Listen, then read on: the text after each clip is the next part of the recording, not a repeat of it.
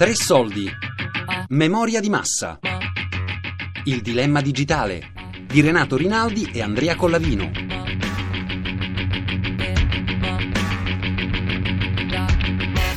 Era semplice fare l'archivista nel mondo analogico, quando c'erano le pizze dei film, queste po, po, po, po, e così via, tutta roba bella concreta da avere. Adesso non ci sono più i film, non c'è più pellicola. Che cosa conservo io?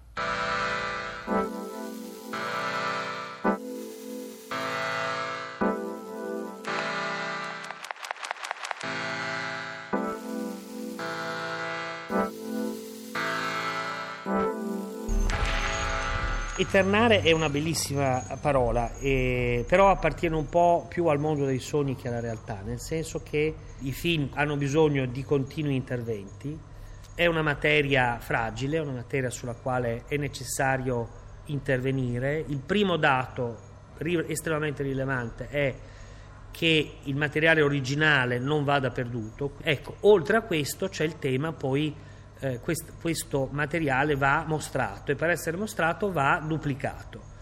Eh, ancora oggi si considera che il miglior modo per conservare i film sia il supporto 35 mm, però oggi esiste il digitale e sicuramente il digitale è il miglior modo per mostrare i film, è il miglior modo per mostrarli a un pubblico il più ampio possibile.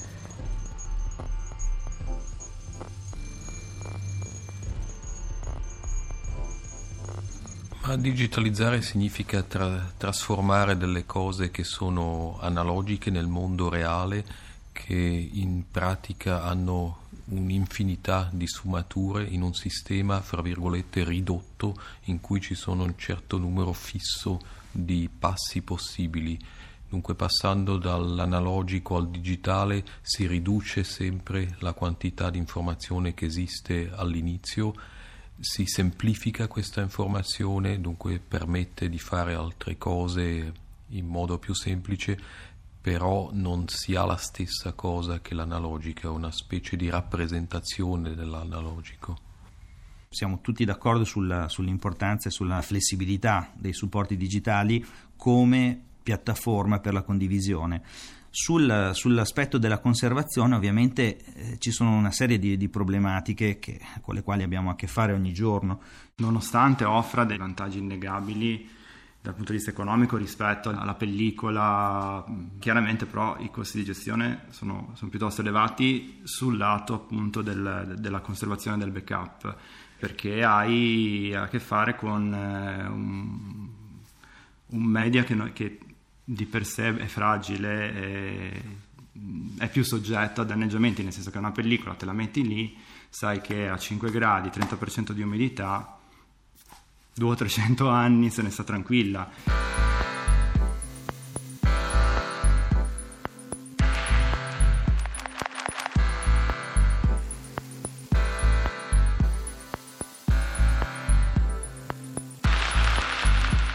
Nel caso del mondo analogico, se io ho un oggetto, non solo un film, anche un quadro, un mobile, qualsiasi oggetto ah, organico che esiste sulla superficie della Terra, se lo dimentico durante alcuni anni in uno sgabuzzino, se non ci sono proprio pessime condizioni di conservazione, troppa umidità, troppa temperatura, allora l'oggetto sarà più o meno nello stesso stato anche dopo. Invece se io dimentico i file che ho prodotto per l'archiviazione durante dieci anni e non faccio migrazioni, non verifico che siano ancora integri, eccetera, allora probabilmente ho perso buona parte del mio archivio digitale. Dunque la grande differenza è che devo proprio prevedere un continuo, una continua cura, un continuo mantenimento di questi dati e non posso permettermi un'interruzione. Un, un libro del 500 o un, un codice del, del, del, 300 io lo posso aprire e leggere come lo si leggeva eh, 500 anni fa, mentre appunto il computer io per accedere al contenuto devo compiere certe operazioni che non sono le operazioni di apertura del libro e di ricerca della pagina, sono l'impostazione di un certo codice, anche molto elementare, che però diciamo, non mi consente la trasparenza immediata del, del contenuto. Quindi diciamo, c'è questo ostacolo, che è un ostacolo secondario rispetto all'ostacolo della capacità della eh, tecnologia di mantenere accessibili gli archivi che a mano a mano si eh, formano e che a mano a mano si invecchiano. Per esempio, eh, ricordo di aver letto molto tempo fa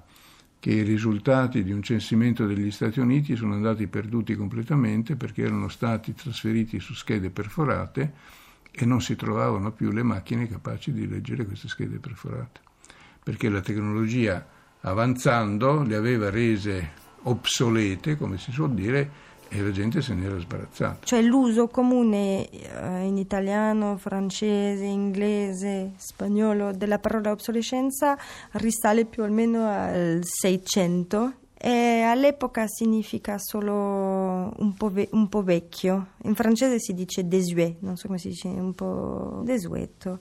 E però l'uso veramente di quello che in francese sarebbe périmé, cioè fuori uso, è molto più recente, questo risale al XX secolo e al campo dell'economia.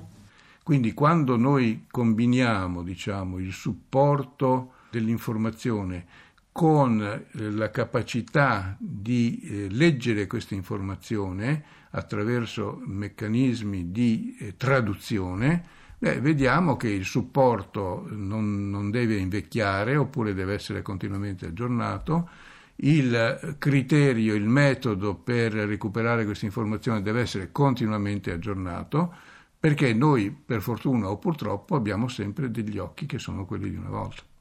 Quindi non, non è che ci aggiorniamo anche noi con la tecnologia, per cui si rischia di perdere dei, delle grandi quantità di dati per, per la marcia eh, troppo rapida della tecnologia. Allora, io cioè, trovo molto importante di fare la distinzione tra obsolescenza programmata, che per me non è realmente obsolescenza, è piuttosto una degradazione, alterazione programmata, perché l'obsolescenza programmata è limitare la durata di vita di un prodotto, mentre l'obsolescenza tecnica non, cioè non c'entra niente con l'alterazione e degradazione dei materiali durata di vita, è solo che... Cioè, m- basta uscire un nuovo prodotto e quello di prima diventa inusabile perché non funziona più, non è compatibile, poi tutto l'ambito tecnico è cambiato e quindi è molto più ampio il fenomeno perché non concerna un oggetto che si rompe, però concerna tutta una generazione o serie di oggetti che viene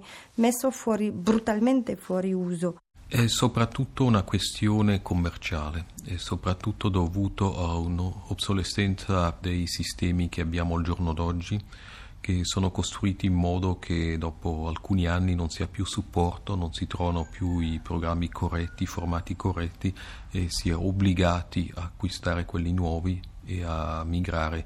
Per esempio la, la struttura che viene us- abitualmente usata per conservare grandi quantità di dati è la banda magnetica che si chiama LTO, Linear Tape Open, e questa banda magnetica si conosce da lungo tempo, il magnetico è noto da poco prima della seconda guerra mondiale, è stato utilizzato a partire dalla seconda guerra mondiale, dunque abbiamo un, una larga esperienza, sappiamo tante cose ed è molto stabile, se ben registrato l'informazione tiene, non, non ci sono problemi a questo livello, però gli apparecchi di lettura pongono un problema.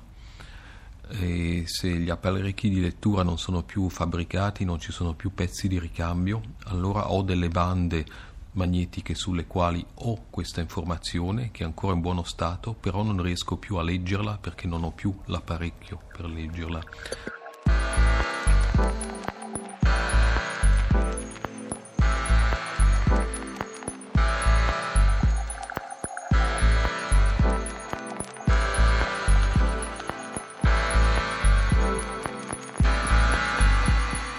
Preservazione è un sistema, non è una tecnologia.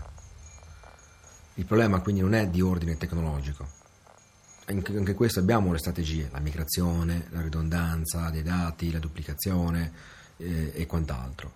Il problema è gestire la preservazione in quanto sistema e attraverso modelli che permettono di gestirla. In questo senso lo slogan è questo, la preservazione è un sistema, non è una tecnologia. Se l'ambito dell'archivio si dota di un sistema, allora può gestire i dati in digitale. Altrimenti ricadrà sempre nella questione dell'obsolescenza tecnologica programmata, non saprà governarla, non saprà gestirla, la sottoporrà all'errore umano sostanzialmente.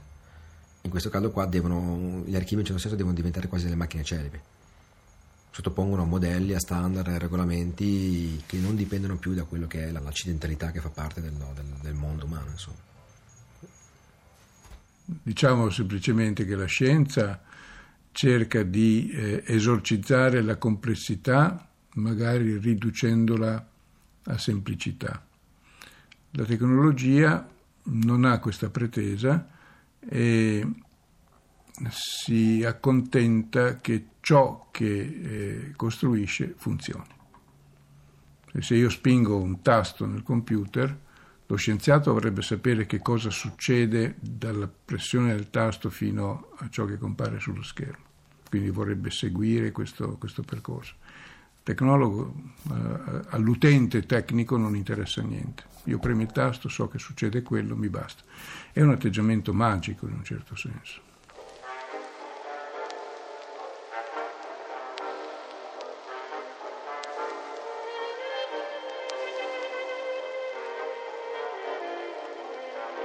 Ma si usa ancora per dire obsoleto, può, può, può, significare le due cose, cioè le lampade a incandescenza oggi sono obsolete, però puoi dire un po' obsoleto nel senso che è un po' fuori moda, un po' vecchietto, un po' desueto.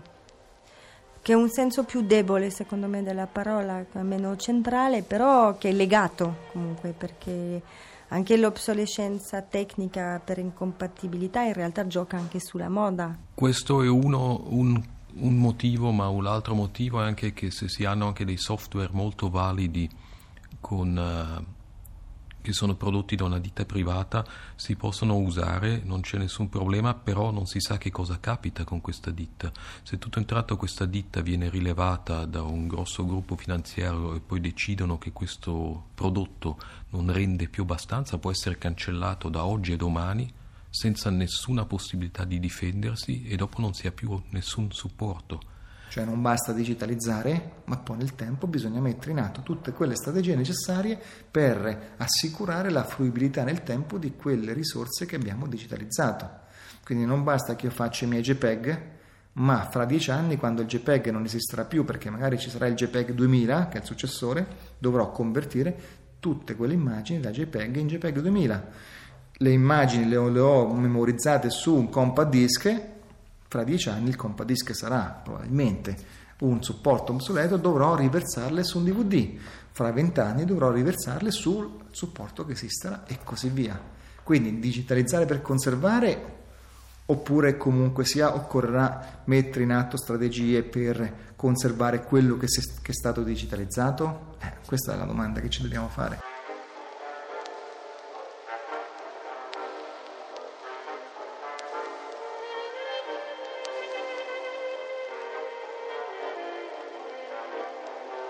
Memoria di massa, il dilemma digitale. Di Renato Rinaldi e Andrea Collavino.